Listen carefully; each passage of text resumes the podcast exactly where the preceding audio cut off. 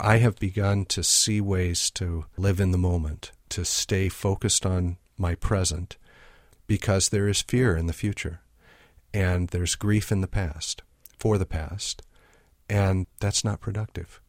My dis-ease has allowed me to learn this this skill of focusing on right now, right here, and and what I'm doing.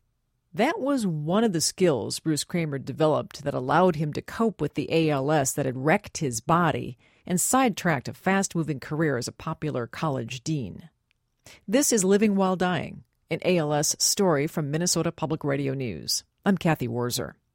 When Bruce Kramer was asked how he'd describe himself, teacher was almost always at the top of the list. And teaching was one of the reasons he gave for doing a series of candid interviews with me about his life with ALS. He thought it would be a wonderful opportunity to educate listeners about what it's like to live while slowly dying from the incurable neuromuscular disease. ALS took his life in March of 2015. Bruce's decision to be so public about his disease and to keep working even as his body started to fail didn't surprise his longtime colleague, Dr. Deb DeMeester. In their leadership ethics classes, Kramer and DeMeester taught their students how to work through a situation. We don't think of problems to be solved, but problems to be worked. I always thought his ability to work a problem really was what helped him through this whole journey with ALS. Absolutely. He said, Well, Deb, you know, I had some choices I needed to make. And he said, You know, we always have choices. So, how was he going to approach the fact that his life was no longer what he expected it to be? The fact that what he had planned out for his family was no longer what he thought it was going to be. The fact that his career was no longer what he thought it was going to be. And he had to make choices. This is one of the things that we teach in our ethics classes. If you come in and you think that you have to choose between A or B, we need to help you realize that there's also a C, D, E, or F, and that you really don't make your wisest choice until you see the variety of options that you have and that it's not just A or B. Kramer weighed the options in the year after he was diagnosed and decided to work as long as he physically could. The pay and health care benefits were important, but so was the work itself. This was from a story that aired in June of 2012, just as the school year was ending. You're reading some nice concepts in a nice book, and as Deborah pointed out, there comes this. While Kramer is the dean of the School of Education, he makes time to teach at least one course.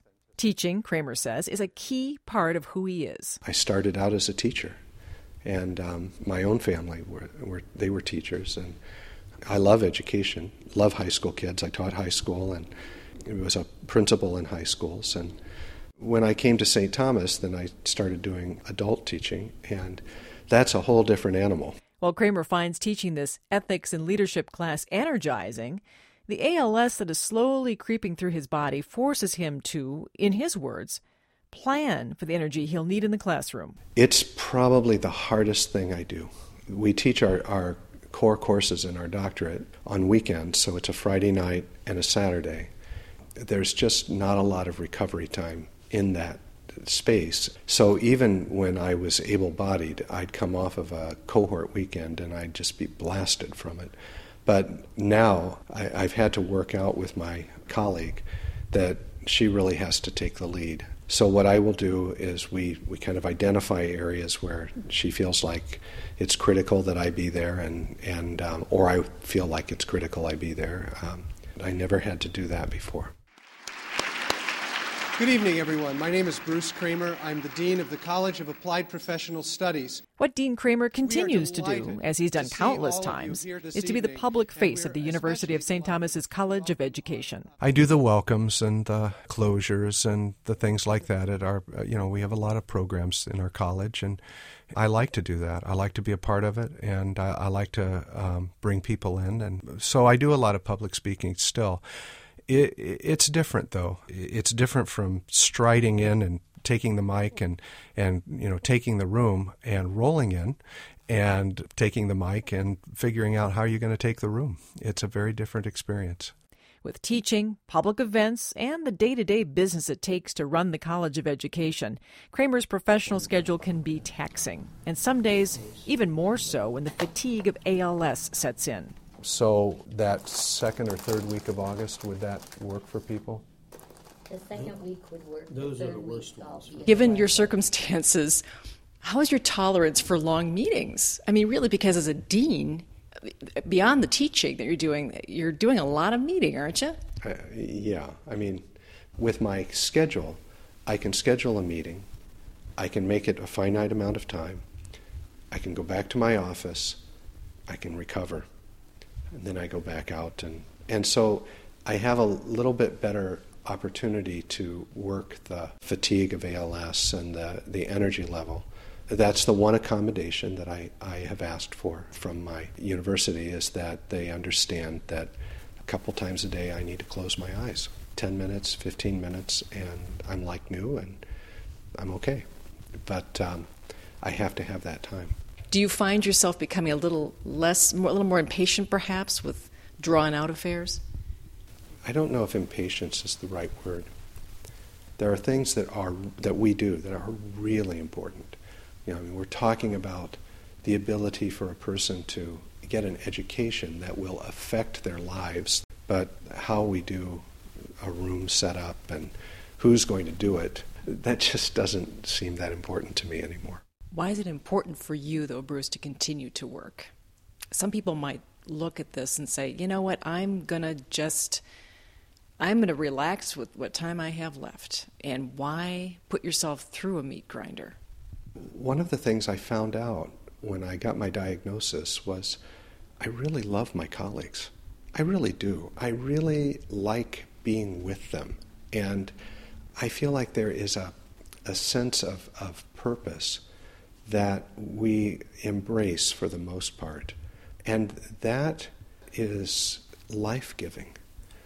So that's part of it.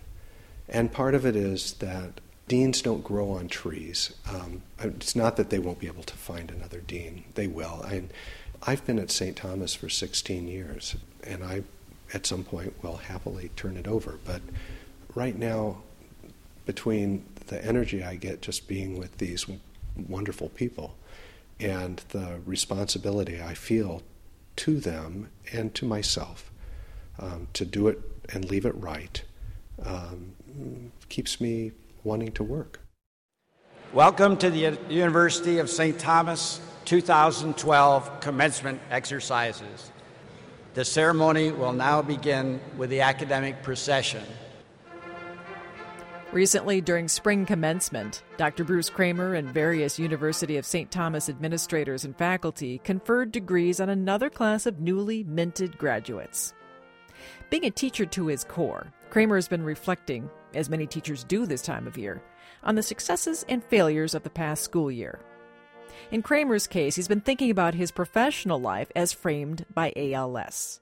This is from Bruce's blog, The Disease Diary. This week, one of my favorite people in the whole world brought his district's admin team to our campus for a day of K 12 reflection.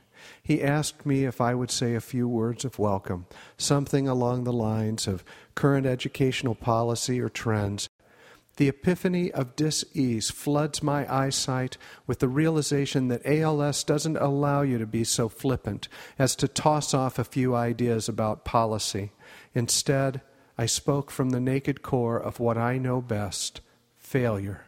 I said, Today, as you discuss your successes and failures of the past year, challenge yourself that every child in your sphere will be deeply known, loved, fostered, and cared for by someone in your school. Yes, intervene, improve, tutor, school, teach syllables and numbers and sounds and knowledge and the civil responsibility that defines the difference between the educated and the ignorant. But in that time, do not lose sight of the fact that we are, each one of us, failing. And we have been given a great gift in this insight the choice to energize our collective failures into the emergence of a beautiful human child, educated to be persistent, resilient, squeezing that failure until it yields, and in the yielding, learning success. On the next installment of Living While Dying, an ALS story, we'll meet Bruce Kramer's wife, Ev Emerson, and talk candidly about his greatest fears.